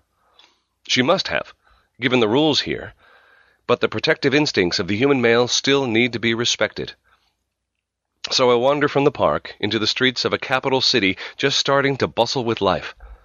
Past the gondolas taking lovers down the canals, past the merchants hawking vegetables swollen with flavor, past a juggler in a coat of carnival color who has put down his flaming batons and begun to toss delighted children instead. I see a hundred faces I know, all of whom nod with the greatest possible warmth upon seeing me perhaps recognizing in my distracted expression the look of a foreigner who has just experienced his first taste of Ennisborg's greatest miracle. Nobody looks haunted. Nobody looks terrorized. Nobody looks like the survivors of madness.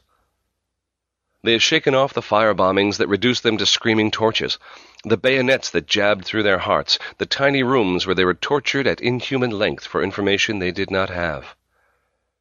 They have shrugged away the hopelessness and the rampant disease and the mass graves where they were tossed beside their bullet-riddled neighbors while still breathing themselves. They remember it all, as I remember it all. But that was yesterday, not today. And this is Ennisborg, a land where it never happened, a land which will know nothing but joy until the end of everything comes again, ten days from now. On my way back to the hotel, I passed the inn where Carolus and I went dancing the night before the end of everything. The scents that waft through the open door are enough to make me swoon. I almost pass by, determined to find Carolus before worrying about my base animal needs. But then I hear deep braying laughter from inside. Laughter I recognize as Jerry Martell's.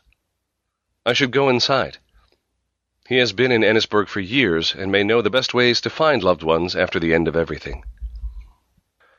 The hunger is a consideration, too. Stopping to eat now before finding Carolus might seem like a selfish act, but I won't do either one of us any good unless I do something to keep up my strength. Guilt wars with the need of an empty stomach. My mouth waters. Carolus will understand. I go inside. The place is dim and nearly empty. The old man with the enormous mustache is on the stage, playing something inconsequential. Jerry, who seems to be the only patron, is in a corner table waiting for me. He waves me over, asks me if I'm all right, urges me to sit down, and waits for me to tell him how it was. My words halting, I tell him it doesn't feel real anymore. He claps me on the back. He says he's proud of me. He says he wasn't sure about me in the beginning. He says he had me figured for the kind of person who wouldn't be able to handle it. But look at me now, refreshed, invigorated, ready to handle everything. He says I remind him of himself. He beams and expects me to take that as a compliment. I give him a weak nod. He punches me in the shoulder and says that it's going to be fun having me around from now on. A new person, he says, to guide around the best of Ennisborg who doesn't yet know all the sights, the sounds, the tastes, the joys, the adventures. There are parts of Ennisborg, both in and outside the capital, that even most of those who live here don't know. He says it's enough to fill lifetimes. He says that the other stuff, the nasty stuff, the stuff we endure as the price of admission, it's just a reason to cherish everything else. He says that the whole country is a treasure trove of experience for people willing to take the leap, and he says I look like one of those people. And of course, he says, punching my arm again, there's Carolus, sweet, wanton Carolus, whom he has already seen taking her morning swim by the sea. Carolus, who will be so happy to see me again. He says I should remember what Carolus is like when she's delighted. He says that now I know I can handle it.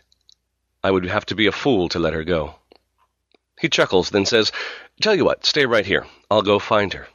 I'm sure the two of you have a lot to talk about. And then he disappears, all before I have said anything at all. On stage, the man with the enormous mustache starts another song, playing this time not the misshapen guitar thing from two nights ago, but something else, a U-shaped device with two rows of strings forming a crisscross between ends and bass. Its music is clear and resonant, with a wobbly quality that only adds to its emotional impact. The song is a slow one, a relief to me, since the raucous energy of Ennisborg's nights might be a bit much for me right now. I nod at the old man, and he recognizes me. His grin broadens and his eyes slit with amusement. There's no telling whether he has some special affection for me as a person, or just appreciates the arrival of any audience at all. Either way, his warmth is genuine. He is grateful to me for being there. But he does not stop playing just to greet me. The song continues, the lyrics, once again in a language unknown to me, are once again still easy to comprehend. Whatever the particulars, this song is impossible to mistake as anything but a tribute to being alive. And when the song ends, I toss him a coin, and he tosses it back. Not insulted, just not interested. He is interested in the music for music's sake alone, in celebration, because celebration is the whole point. I think hard on the strange cycle of life in Ennisborg, dictated by law, respected as a philosophical principle, and rendered possible by all the technological genius the modern world can provide. This endless cycle, which always follows nine days of sheer exuberance with one day of sheer hell on earth. It would be so much easier if exposure to that tenth day were not the price of admission. It would be so much better if we could be permitted to sail in on the day after and sail out on the night before enjoying those nine days of sweet abandon without any obligation to endure the unmitigated savagery of the tenth. The weekly exodus wouldn't be a tide of refugees, it would be a simple fact of life. If such a choice were possible, I would make it. Of course, I would also have to make Carolus come with me each time. For even if she was determined to remain behind and support her nation's principles, I could never feel at peace standing on the deck of some distant ship, watching Ennisborg's beautiful shoreline erupt in smoke and fire, aware that I was safe, but knowing that she was somewhere in that no man's land being brutalized and killed. And there's no way she would ever come with me to such a weekly safe haven, when her land was a smoking ruin behind her. She would know the destruction temporary, the same way I know it temporary, but she would regard her escape from the regular interval of terror an act of unforgivable treason against her home. It is as she said that time I almost lost her by proposing that she come back home with me, a suggestion I made not because home is such a great place, but because home would be easier. She said that leaving would be cowardice. She said that leaving would be betrayal. She said that leaving would be the end of her. And she said that the same went for any other attempt to circumvent the way things were here, including my own, which is why she'd despise me forever if I tried. The tenth day, she said, is the whole point of Ennisborg. It's the main reason the ships come and go only on the day after. Nobody, not the natives like Carolus, and not the visitors like myself, is allowed their time in paradise unless we also pay the price. The question that faces everybody on that day after is the same question that faces me now whether life in Ennisborg is worth it. I think of all the countries, my own included, that never know the magic Ennisborg enjoys nine days out of ten, that have become not societies but efficient machines, where life is all about keeping that machine in motion. Those nations know peace, and they know prosperity, but do they know life the way Ennisborg knows life, nine days out of every ten? I come from such a place, and I suffocated in such a place. Maybe because I was too much a part of the machine to recognize the consolations available to me. Maybe because they weren't available to be found. Either way, I know that I've never been happy, not before I came here. Here I found my love of being alive, but only nine days out of ten. And is that tenth day really too much to endure anyway? I think about all the countries that know that tenth day, not at safe, predictable intervals, but for long stretches lasting months or years or centuries. I think about all the countries that have never known anything else. I think about all the terrorized generations who have lived and died and turned to bones with nothing but that tenth day to color their days and nights. For all those people, millions of them, Ennisborg, with that tenth day always lurking in recent memory and always building in the near future, is still a paradise beyond comprehension. Bring all those people here, and they'd find the choice easy, almost laughable. They'd leap at the chance, knowing that their lives would only be better most of the time. It's only the comfortable, the complacent, the spoiled who would even find the question an issue for internal debate. The rest would despise me for showing such reluctance to stay, and they'd be right. I've seen enough and experienced enough to know that they'd be right. But I don't know if I have what it takes to be right with them. I might prefer to be wrong and afraid and suffering their disdain at a safe distance, in a place untouched by times like Ennisborg's tenth day. I remember a certain moment when we had been together for three days. Carolus led me to a gorge, a few hours from the capital, a place she called a secret, and which actually seemed to be, as there were no legions of camera-toting tourists climbing up and down the few safe routes to the sparkling river below. The way down was not a well-worn path carved by the weight of human feet. It was a series of compromises with what otherwise would have been a straight vertical drop, places where it became possible to slide down dirt grades or descend from one rock ledge to another. Much of the way down was overgrown, with plants so thick that only her unerring sense of direction kept us descending on the correct route and not via a sudden fatal bone-shattering plunge from a height. She moved through it all with a grace unlike I had ever seen, and also with an urgency I could not understand, but which was nevertheless intense enough to keep me from complaining through my hoarse breath and aching bones.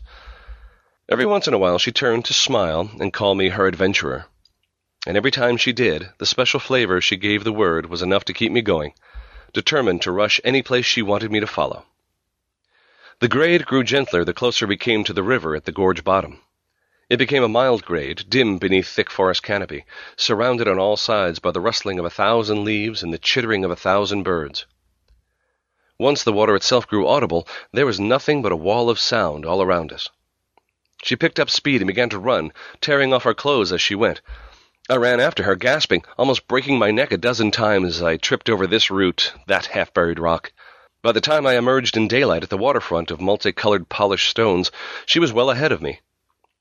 I was hopping on one leg to remove my boots and pants, and she was already naked and up to her waist in mid-river, her perfect skin shiny from wet and glowing from the sun.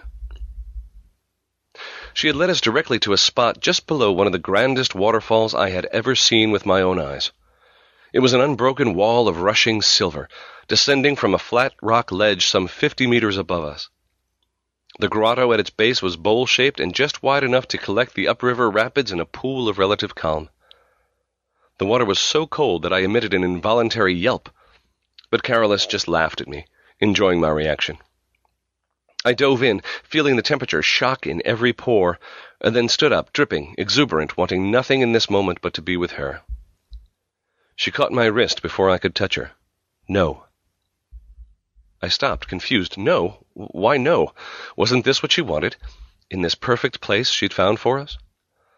She released my arm and headed toward the wall of water, splashing through the river as it grew deeper around her, swallowing first her hips, and then her breasts, and then her shoulders finally requiring her to swim. Her urgency was almost frightening now. I thought of how easy it might be to drown here, for someone who allowed herself to get caught beneath that raging wall of water. And I said, Hey! rushing after her, not enjoying the cold quite as much any more. I don't know what fed that river, but it was numbing enough to be glacial runoff. Thoughts of hypothermia struck for the first time, and I felt the first stab of actual fear just as she disappeared beneath the wall. The moment I passed through, with sheets of freezing water assaulting my head and shoulders, was one of the loudest I'd ever known. It was a roaring, rumbling, bubbling cacophony, so intense that it drowned out all the other sounds that filled the place. The birds, the wind, the softer bubbling of the water downstream, they were wiped out, eliminated by this one all-encompassing noise. I almost turned around, but I kept going right through the wall. On the other side I found air and a dark, dank place. Carolus had pulled herself onto a mossy ledge just above the waterline, set against a great stone wall. There she sat with her back to the wall, hugging her legs, her knees tucked tight beneath her chin. Her eyes were white circles reflecting the light passing through the water now behind me. I waded toward her, found an empty spot on the ledge beside her, and pulled myself up too. The stone, I found without much surprise, was like ice, not a place I wanted to stay for long but I joined her in contemplating the daylight as it prismed through the portal of plummeting water. It seemed brilliant out there, a lot like another world seen through an enchanted gateway. It's beautiful, I said. She said nothing, so I turned to see if she was all right. She was still staring at the water. She was in shadow, and a trick of the light had shrouded most of her profile in darkness, reducing her outline to a dimly lit crescent. The droplets balancing on the tip of her nose were like little glistening pearls. I saw, too, that she was trembling, though at the time I attributed that to the cold alone. She said, Listen.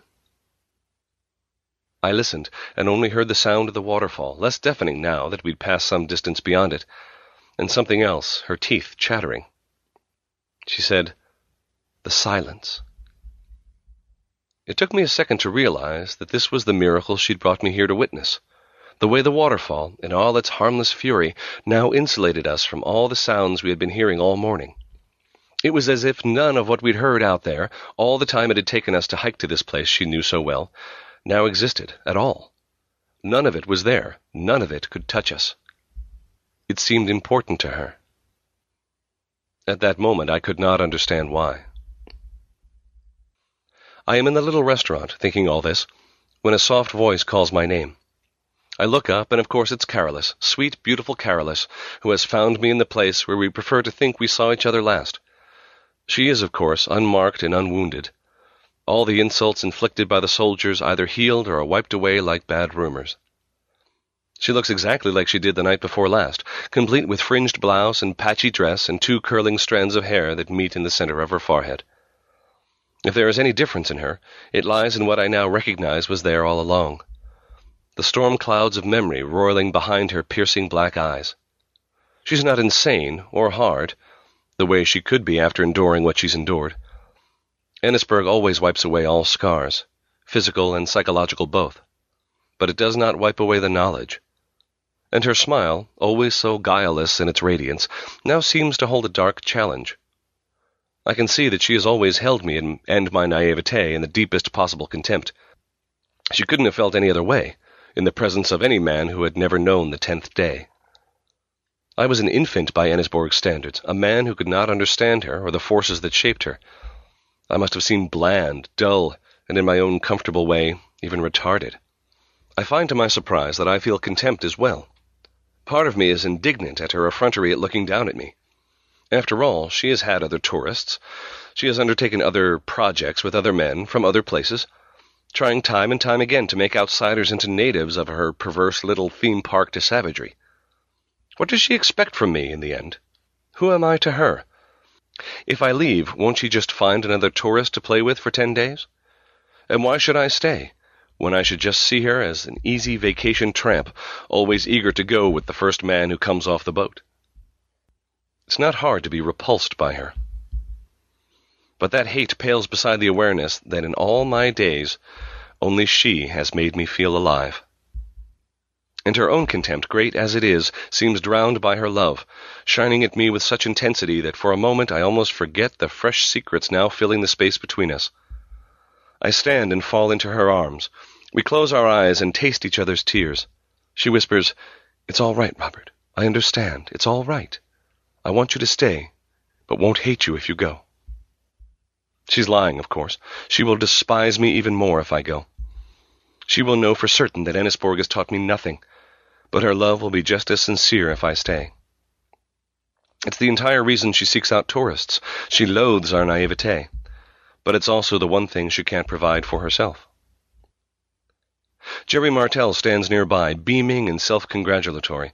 Dee has joined him, approving, cooing, maternal. Maybe they hope we'll pay attention to them again. Or maybe we're just a new flavor for them, a novelty for the expatriates living in Ennisborg.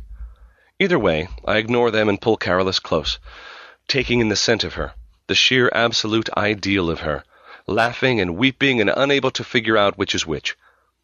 She makes sounds that could be either murmuring words that could be balms for my pain, or laments for her own.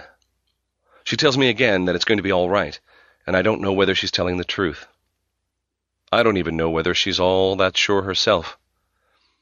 I just know that if I take that trip home, I will lose everything she gave me, and be left with nothing but the gray dullness of my everyday life.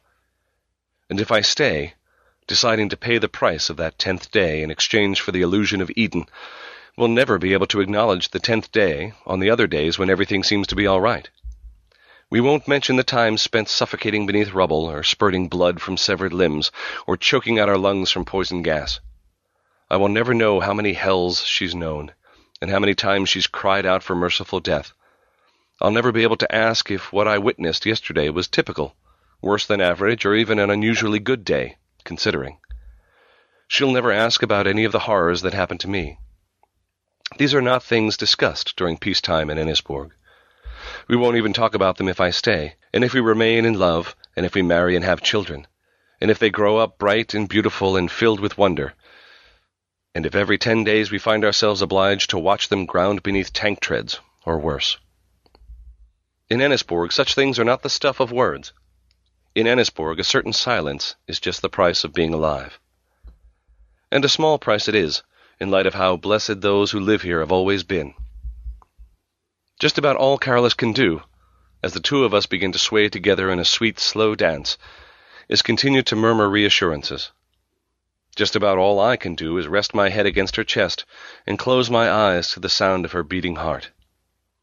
Just about all we can do together is stay in this moment, putting off the next one as long as possible, and try not to remember the dogs, the hateful, snarling dogs, caged for now, but always thirsty for a fresh taste of blood. The mere absence of war is not peace. President John F. Kennedy. For J. H. There you go. I hope you enjoyed that. I certainly did. Let us know. Drop us an email, starshipsofa at gmail.com or, again, big thank you to Adam Troy Castro and Mike Boris. Thank you so much, guys. Last up, but by no means least, is Amy H. Sturgis with Looking Back in the Genre Fiction. Amy, tell us all about it. Hello, SofaNauts. Thank you for joining me today for another look back into genre history. Today I'd like to talk about some of the works that are considered proto-science fiction. Now by proto-science fiction, I mean works that anticipated science fiction by their content but predated what we think of as the beginning of the modern genre with the 1818 publication of Mary Shelley's Frankenstein or the modern Prometheus. There are quite a few works that don't really fit our conception of the modern science fiction story, but really do pave the way for that to develop. And so today I'd like to talk about some of those. So we're going to go back, way, way back, to talk about, first of all, two classic works that set the stage for science fiction. The first of these is The Republic, by a fellow you may recall named Plato. Plato was both a philosopher and a mathematician, and he founded the Academy in Athens, which was the very first institution of higher learning in the Western world. He was born around, oh, 428, 427 BCE. He was a devoted follower of Socrates and an influential writer of what are called Socratic dialogues. Over time, 35 different dialogues and 13 letters have been ascribed to him, although scholars aren't sure about a couple of those. But either way, he was a prolific writer and thinker, and he remains one of the most influential minds of the classical world. He wrote The Republic in about 380 BCE, and the entire purpose was to discuss justice and think about whether the just man is the happier or if the unjust man, in the end, finds greater happiness. Or, to put it in a different way, do nice guys really finish first or last? In order to get at these ideas, he conducts a thought experiment, imagining a different society ruled by philosopher kings and guardians. Some scholars think that this is his ideal world. It's a sort of utopian work, Others think this work is more of a satire because it describes a, a harsh, unfree, rigid regime that is anything but ideal. If that's the case, then it certainly anticipates ironic satires like Aldous Huxley's Brave New World. Either way you read the work, as an earnest blueprint or a tongue-in-cheek satire, The Republic fits the bill as proto-science fiction. In the words of science fiction scholar Eric Rabkin, Plato in the 5th century, before this era, often considered how the application of intellect can change the conditions of human life, and how those changed conditions will affect people. Thus, he was a proto-science fiction writer. Another great classical voice of proto-science fiction was Lucian of Samosata who was born around the year 125 in the Common Era. He was a Greek speaking Syrian satirist. Say that three times fast. And he may well have been the first author to write about making a voyage to the moon. He did this in two works. The first, Icaromenippus, tells the story of a philosopher who is intent on proving that the earth is in fact round and not flat. To do so, he takes a wing from a vulture and another wing from an eagle, and with them flies all the way to the moon. His more substantive work is True Story, or True History, which was written sometime between the years 165 and 175. This story has it all. Outer space travel, alien life forms, interplanetary warfare, even creatures made from human technology. It's sort of a satire of Homer's Odyssey. It tells the story of a group of adventuring heroes who are sailing westward. They find all sorts of cool things, like an island that has a river of wine flowing through it. But as they go along their way, they are lifted up by a giant water spout, and they end up on the moon where they find themselves involved in a huge war between the King of the Moon and the King of the Sun. And the armies involved include cloud centaurs and stalk and mushroom men and weird dog faced men fighting on winged acorns. Yes, I said winged acorns. They finally get back to Earth. They get trapped in a giant whale and they find a whole bunch of people living inside the giant whale and they proceed to fight them and beat them in war. They visit other fantastic places such as an island of cheese and a sea of milk.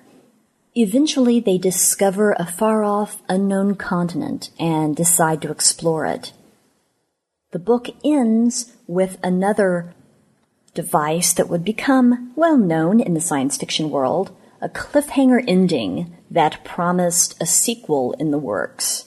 Unfortunately, that sequel either never was written or has been lost to us. But still, True History, or True Story, by Lucian, is a remarkable achievement in fantastic storytelling, even as a standalone work. There are other classical works as well that, if not proto science fiction, are at least imaginative works that help set the stage for science fiction. For example, the only Latin novel that has survived in its entirety is the second century Metamorphoses, or The Golden Ass, by Lucius Apuleius. In this story, a man experiments with magic and in the process accidentally turns himself into an ass. He goes on a long journey and has lots of fantastic encounters and revelations. The novel contains a number of nested stories within stories, self-contained tales, and one of these is the now famous story of Cupid and Psyche. Other early works of note include the Epic of Gilgamesh and the Odyssey, both of which are prototypical travel stories, and the histories of Herodotus, who includes a number of fabled peoples and places in his works, not to mention the odd intervention of the supernatural. After the fall of Rome came several works we would consider today to be fantasy. Beowulf in the 8th century, the Song of the Nibelungs in the 12th century, the Song of Roland, the Arthurian romances, and even the Thousand and One Nights or the Arabian Nights. Scholar Paul K. Alkon dates the earliest science fiction or proto-science fiction to 1516 with Sir Thomas More's Utopia. Sir Thomas More was an English lawyer and statesman and also a leading Renaissance humanist scholar. He was born in 1478, and he coined the term utopia from the Greek, meaning no place, or possibly good place, as the name for an ideal society. In his case, this thought experiment that he played out about what would be the perfect socio-political legal system. In a way, More's utopia is based on Plato's Republic. But you might think of it as the Republic 2.0 because it's a better place to be than the world Plato described. Like all works of science fiction, no matter how distant the setting or how futuristic the time period, the work is really about the here and now of the author, and that's certainly the case for Sir Thomas More's Utopia. And so the author, for example, describes a kind of primitive communism. The society uses gold for chains of slaves and for chamber pots so that the populace develops a healthy dislike of the stuff rather than greed. And quite contrary to More's experience, no professional lawyers are needed because the law is made so simply in Utopia, every citizen can understand it and practice it. Utopia reflected some interesting social innovations, such as easy divorce and euthanasia, and tolerant religious life embracing sun worshippers and moon worshippers, planet worshippers, ancestor worshippers, and monotheists as well. And although women in Utopia aren't exactly liberated by our standards, a few select women become priests. Like the Republic before it, Utopia paved the way for thought experiments in science fiction and social criticism and commentary in science fiction. And the Utopia and the anti-utopia, or dystopia, have become permanent fixtures in the science fiction world. Works like Edward Bellamy's Looking Backward and H.G. Wells' The New Utopia and a number of others fit within this tradition. After Utopia came Ludovico Ariosto's Renaissance poem Orlando Furioso, published in 1532. This is basically an epic treatment of the Roland story, but it's significant because one of the characters goes to the moon in the same chariot that, according to Jewish and Christian scripture, carried off the prophet Elijah. Now, the reason for going to the moon was to find lost wits, because according to this poem, the moon contains everything that has been lost on Earth, from people's brains to cities and towns and people. Interesting idea. The last work of proto science fiction I'll discuss today was written by an Italian philosopher and poet and Dominican monk named Tommaso Campanella. He was born in 1568, and he wrote his utopian work, The City of the Sun, in 1602, shortly after he had been imprisoned for heresy and sedition. You can imagine after an experience like that, he was looking for a better world than the one he lived in. The work wasn't published for another 21 years.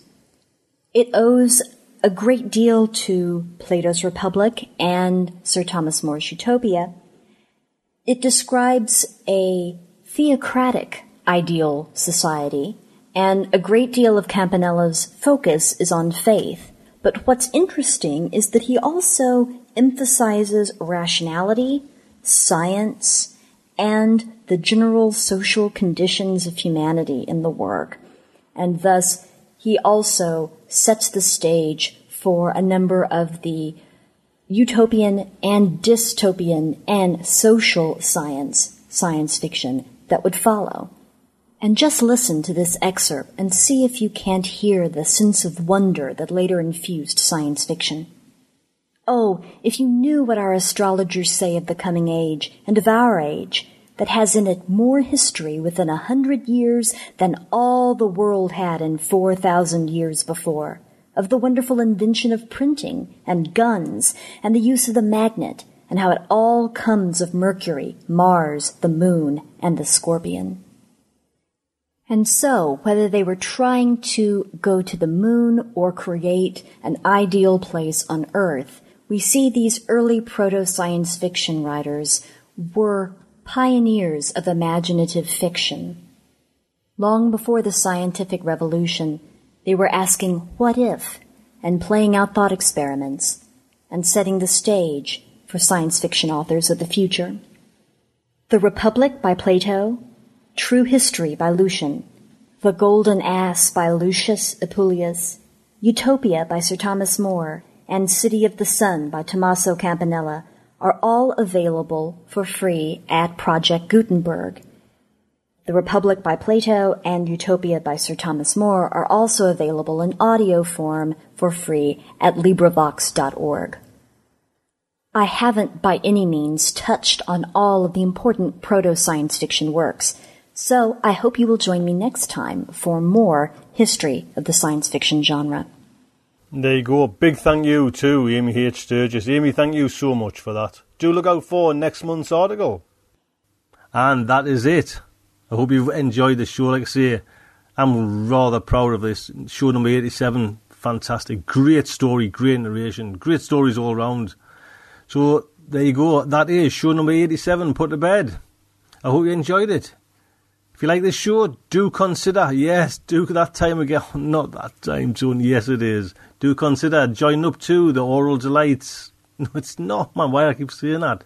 It is the Sanatorium Show, £2.50 a month gets you the private show by my good self. Keeps this old bird, this old girl flying high, putting out stuff like that. That's, this is what you've got to kind of think about you know, it literally is is for you know you, everyone helping out. You know, all you guys helping out, donations and everything like that. It's how we can do this show. It's how we can bring it like week after week. How I can kind of get and just go ahead and get like all this fantastic work. Thank you so much. You know, do support the sofa. So that is it for Starship Sofa's Aural Delight. I hope you've enjoyed it. I will see you next week, unless you come over to the SofaNauts on this Friday at 16.30 UK time, where you can see my good self, Matthew Sanborn Smith, Damien G. Walter and Jeremiah Tolbert, Jeremy Tolbert, editor of Escape Pod, chewing the crud of science fiction news. Until then, just like to say, good night from me.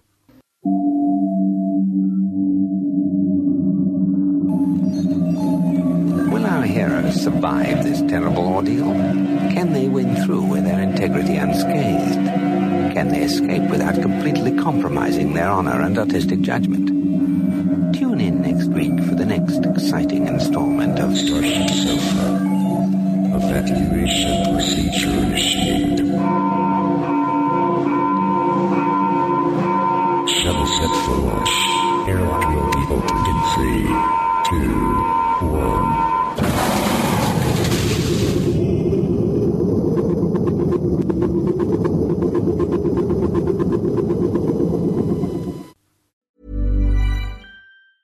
Hey, it's Danny Pellegrino from Everything Iconic. Ready to upgrade your style game without blowing your budget? Check out Quince. They've got all the good stuff shirts and polos, activewear, and fine leather goods, all at 50 to 80% less than other high end brands. And the best part? They're all about safe, ethical, and responsible manufacturing. Get that luxury vibe without the luxury price tag. Hit up quince.com slash upgrade for free shipping and 365 day returns on your next order. That's quince.com slash upgrade. Planning for your next trip?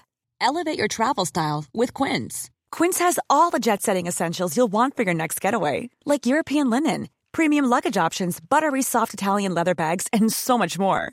And is all priced at 50 to 80% less than similar brands. Plus, Quince only works with factories that use safe and ethical manufacturing practices. Pack your bags with high-quality essentials you'll be wearing for vacations to come with Quince. Go to quince.com slash pack for free shipping and 365-day returns.